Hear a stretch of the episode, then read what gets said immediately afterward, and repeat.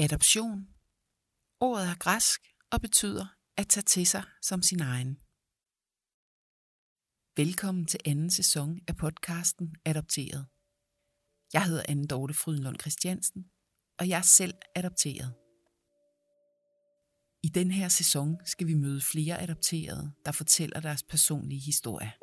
Igennem historierne stiller vi skarp på nogle af de senfølger, de medvirkende lever med. Vi hører også, hvad de hver især gør for at reparere eller acceptere de vilkår, som følger dem i livet. Der er stor forskel på alder og oprindelse på de adopterede i den her sæson. Der er også forskel på de udfordringer, de fortæller om. Men alle har de gjort sig tanker om, hvad det har betydet og fortsat betyder for dem at leve et liv som adopteret. I den her episode skal vi møde Nina. Nina er 26 år gammel og hun kæmper med at få en sund tilknytning til de mennesker, der står hende nær.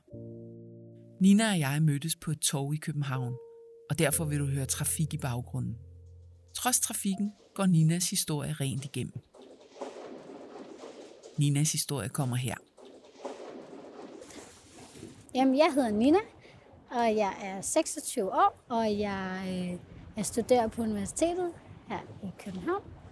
Jeg studerer mellemstudier, så er jeg gift, og jeg har en lille dreng på halvandet. Og en mere på vej her til november. Jeg er adopteret øh, fra Colombia. Adoptionen gik igennem, da jeg var omkring 6 måneder. Jeg voksede op i en sådan meget dansk øh, midtjysk familie. Altså, de kunne ikke få børn, troede de. Men da jeg var 6 år, så fik de en biologisk datter også.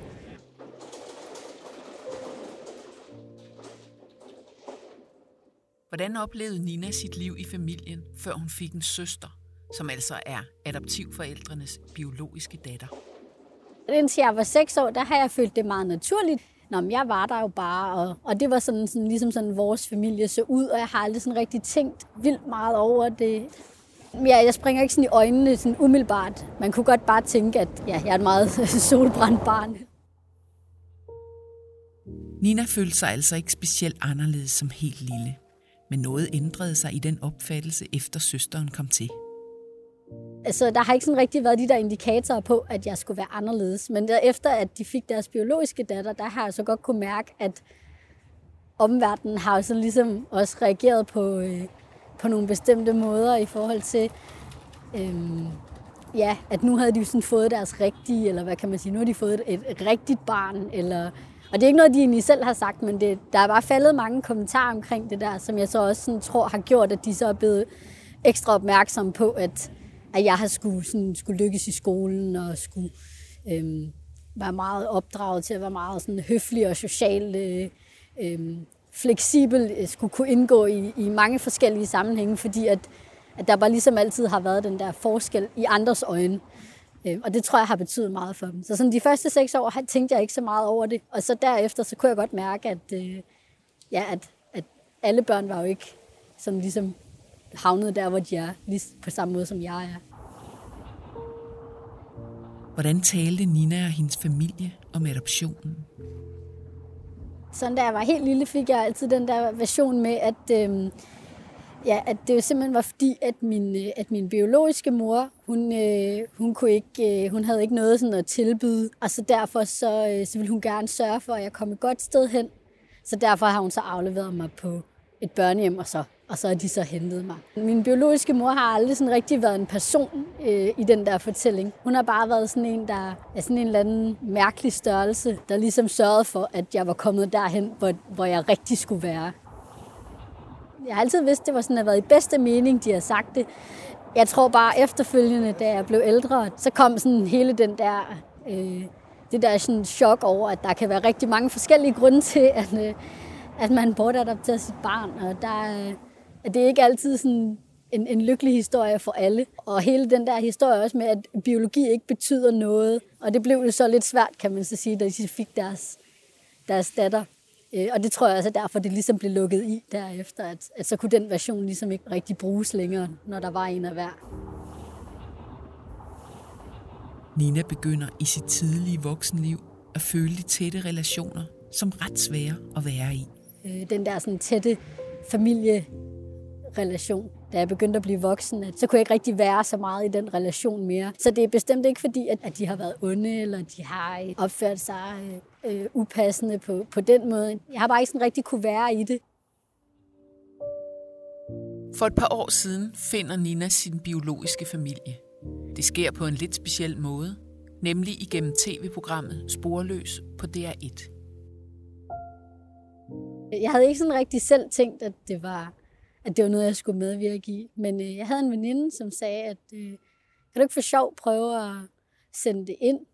Og så mens jeg sad og skrev den der ansøgning, så gik det egentlig op for mig, at det, at det, kom, det betød rigtig meget for mig faktisk. Jeg havde bare sådan undertrykt det, tror jeg, i meget lang tid. Og så da jeg endte med at få tilbud om at komme med, så sagde jeg ja. Og så tog jeg, øh, så tog jeg med dem tilbage til øh, først i Colombia, og så til USA, hvor min øh, biologiske familie er emigreret til efterfølgende. Og de har så haft otte børn ud over mig, og øh, størstedelen af dem bor så sammen med, med mine forældre i USA, og så har jeg en storbror og en lillebror, der stadig er i Colombia, som, øh, som studerer dernede. Men hvad fandt Nina ellers ud af, da hun mødte sin biologiske familie? Nina har åbenbart mange biologiske søskende. Hvilket nummer i søskendeflokken er Nina, og hvorfor blev hun adopteret væk?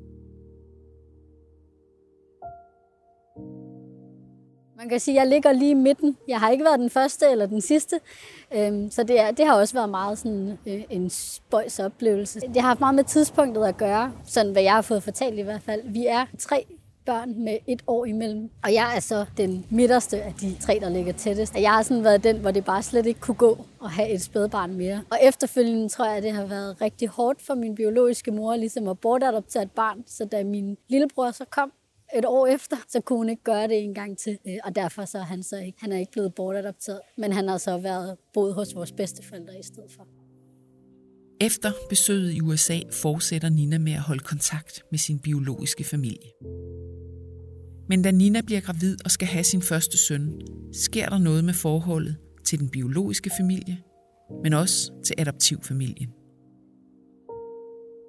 Jeg havde daglig kontakt næsten med mine biologiske forældre, sådan over Skype og WhatsApp, og, og mine søskende også. Øh, øhm, jeg havde, jeg havde gjort rigtig meget ud af at lære at tale spansk, øh, så jeg kunne tale, fordi mine, øh, mine biologiske forældre taler øh, stort set ikke engelsk, selvom de bor i USA, så er det meget øh, begrænset, hvad de taler.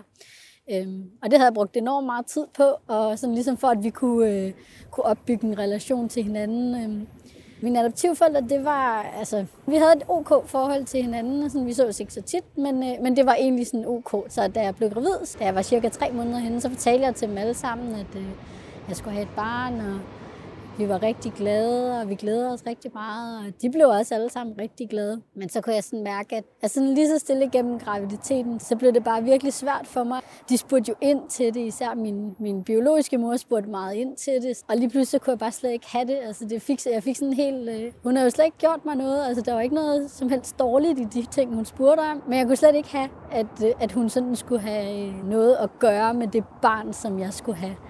Og det var meget sådan en underlig følelse min adoptivmor begyndte meget på hele det der sådan bedsteforældre.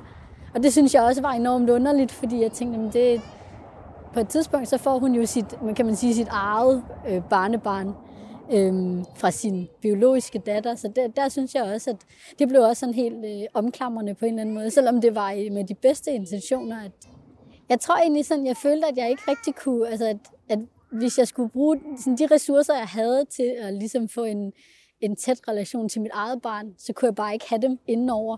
Som sagt, selvom de egentlig ikke rigtig har gjort det, altså, gjort noget dårligt i den forstand. Men det blev bare rigtig svært for mig at opretholde det samtidig med, at jeg ligesom gik og forberedte mig på, at jeg selv skulle være mor og selv skulle have et barn. Og jeg blev enormt sådan bange for, øh, at jeg ikke kunne knytte mig til, til min søn, når han så blev født. Også da han så blev født, så var jeg helt øh, nærmest separationsangst fra ham i starten. Jeg ville ikke lade nogen øh, holde ham. Der var ikke nogen, der måtte se ham. Kun min svigerfamilie kom sådan regelmæssigt og så ham. Fordi jeg kunne slet ikke have, at, øh, at sådan mine egne, øh, at de skulle være ind over. Jeg var bange for, at de kom ind og fik påvirket mig på en eller anden måde, så jeg ikke kunne gøre det ordentligt med ham. Og det var sådan meget underligt, sådan også meget diffus. Det er også lidt svært at forklare, men en meget diffus følelse, fordi jamen, som sagt har de ikke øh, gjort noget dårligt, men jeg tror bare, at der, er, der ligger sådan en eller anden underliggende mangel på sikkerhed i de der relationer, som jeg var helt vildt bange for at give videre til min egen søn. Der kommer også en anden følelse op i Nina, nemlig vreden til den mor, som gav hende væk. Men min biologiske mor blev også enormt vred, fordi at, øh, altså jeg, kunne, jeg kunne se min søn, da han blev født, at jeg kunne aldrig nogensinde... Altså hun har haft nogle andre livsomstændigheder, end jeg har. Men, men den der følelse af, at jeg aldrig nogensinde... Jeg kunne aldrig... Altså jeg kunne knap nok lægge ham fra mig. Jeg ville aldrig nogensinde være væk fra ham. Jeg tror, jeg blev enormt overvældet af, at jeg kunne have det sådan, og så tænkte jeg, men sådan har min biologiske mor. Så har hun ikke haft det med mig, eller også så har hun i hvert fald måtte tilsidesætte det. Og det havde jeg bare virkelig svært ved at forstå, fordi jeg havde bare den her lille fyr, som jeg aldrig nogensinde kunne forestille mig, at jeg skulle være væk fra. Den stærke relation og de store følelser, som Nina mærker til sin lille søn, er noget, hun aldrig rigtig har oplevet før. En ukendt følelse, som kræver meget af hende. Efter jeg selv fik mit barn, blev jeg meget overvældet af den der sådan meget ubetingede kærlighed og sådan beskyttertrang, man har til nogen. Det er jo sådan en type af relation, som man faktisk kun har til sine egne forældre, altså ud over sine børn. Ikke? Og den har jeg bare aldrig haft, fordi at man kan sige til mine adoptivforældre, der har det altid været ligesom lidt betinget af, at vi kan fortælle en bestemt historie, eller jeg kan klare tingene på en bestemt måde. Øhm, sådan ligesom for at kompensere for, at, at jeg jo ikke er deres øh, biologiske barn. Og med mine egne biologiske forældre, der har jeg jo aldrig sådan rigtig oplevet det, fordi jeg tilbragte 20 minutter med min biologiske mor, inden at hun lagde mig øh, i, øh, på børnehjemmet. Og så tog hun hjem til mine andre søskende. Altså jeg tror, det er det, fordi, at den der sådan ubetingede kærlighed, det synes jeg er enormt skræmmende. Og det er en relation, som jeg aldrig har lært andre steder. Og det har man jo normalt, kan man sige, lært af sine forældre. Uanset nærmest hvilket forhold til dem man har, at så har man i hvert fald i sin barndom prøvet det her med, at man har nogen, som bare er bundet sammen med en, som aldrig forlader en, og som, som bare er der. Det er som om, der ikke er plads nok i Nina til alle de relationer. Hun er nødt til at holde 100% fokus på forholdet til sin søn. Hun føler, der er noget, hun ikke kan, men som hun er opsat på at lære at mestre så tror jeg, at efter jeg fik min søn, så skal jeg først til at lære det nu. Og det føler jeg, at jeg skal have 100% fokus på for hans skyld. Og derfor så kan jeg ikke, øh, så kan jeg ikke overskue og opbygge eller vedligeholde noget, som skulle forestille at være lige så tætte relationer. Et dilemma for Nina. For hvordan taler man med sin nærmeste om, at det er svært at rumme dem? Kan det undgås, at problemet bliver et tabu og dermed en byrde, som Nina bliver nødt til at holde for sig selv? Min, øh, min adoptivfar, han har faktisk taget det meget sådan... Øh, jeg ved ikke, om han forstår det, men, øh, men han, han har i hvert fald sådan accepteret, at, at jeg har brug for noget plads. Og han har ikke været, været sådan vred eller, øh, eller såret over det. Min adoptivmor har haft meget svært, altså hun lukker meget i omkring det. Det kan hun slet ikke, øh, hun vil faktisk heller, helst ikke tale om det heller. Og det gør jo så også, at vi har sådan en lidt mere distanceret relation til hinanden min far, det, jeg tror ikke, kolumbianske mænd er super involveret i, øh, i deres børn, lige fra den generation i hvert fald. Og nu har min far også rimelig mange børn med det, og vi har faktisk ikke rigtig nogen sådan, kontakt. Og min, øh, min biologiske mor, hun ved det egentlig godt, tror jeg, fordi jeg har egentlig sagt til hende, at det er svært for mig, men, øh, men hun har ikke lyst til at tale om det. Man kan så sige, at min lillebror er jo heller ikke vokset op hos hende. Han er vokset op hos mine bedsteforældre. Og hun har været lidt igennem samme tur med ham, efter han er blevet voksen. Vi er jo næsten jævnaldrende. Og det tror jeg ikke gik så godt. Så derfor så har hun bare lukket helt af. Og det gør så også, at, at vi har rigtig svært ved at tale med hinanden. Og jeg er rigtig svært ved, at hun skal, skal være en del af min søns liv, eller, eller at han, min søn skal vide i hele taget noget om, om hende og, og familien. Hvad med Ninas mand? En anden tæt relation – som fra sidelinjen har betragtet Ninas kamp for at finde hoved og hale i familierelationerne. Vi var nødt til at tale om det, fordi at han, øh, han ligesom også var, øh, han fortjente at få en eller anden forståelse for, hvordan, hvor, hvordan det kunne være, at jeg, jeg havde sådan en underlig... Jeg er jo nærmest helt besat af at sidde hos min søn i starten. Altså, for at han ligesom kunne forstå det, var vi nødt til ligesom at åbne op for det. Han accepterer det, og jeg synes, han har været meget støttende omkring, at øh, også for vores søns skyld, at jeg ligesom har skulle have den sådan plads og, og tid til at have mine lidt mærkelige, mærkelige perioder her, øh, efter jeg selv blev mor. Når Nina kigger på sit liv og de relationer, hun har haft og fortsat har, så bliver det tydeligt for hende, at hun kæmper med noget, som mange mennesker tager for givet. Noget, som mange adopterede er nødt til at leve med og arbejde med igennem livet. Nemlig en sund tilknytning til andre mennesker tilknytningsforstyrrelser. Venskaber og relationer. Altså, det kræver meget af den anden person at have et forhold til mig på den ene eller på den anden måde. Da jeg blev voksen, så begyndte jeg sådan ligesom at tænke over, hvorfor er det, det er så svært for mig, når jeg, jeg er aldrig blevet udsat for noget sådan synderligt traumatisk ellers. Jeg havde en meget almindelig altså, barndom i, hos min adoptivfamilie og sådan nogle ting.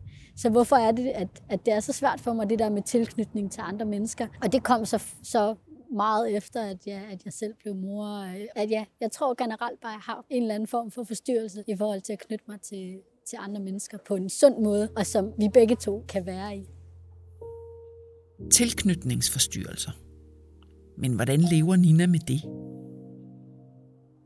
Jeg har en rigtig dejlig mand, øh, som er meget, øh, meget rummelig og meget, jeg tror også, han er meget reflekteret over de her ting. Altså, han har båret mange af de relationer, jeg har det tror jeg har været meget heldig med i hvert fald. At have en, en partner, der ligesom gider os og, og kompensere lidt på de punkter, hvor, øh, hvor jeg mangler et eller andet. Og jeg tror også, sådan i baghovedet har jeg altid haft, at, at ligesom den, jeg selv skal have børn med, skal i hvert fald have et stabilt bagland, som mine egne børn. Aldrig skal føle sig alene i hvert fald.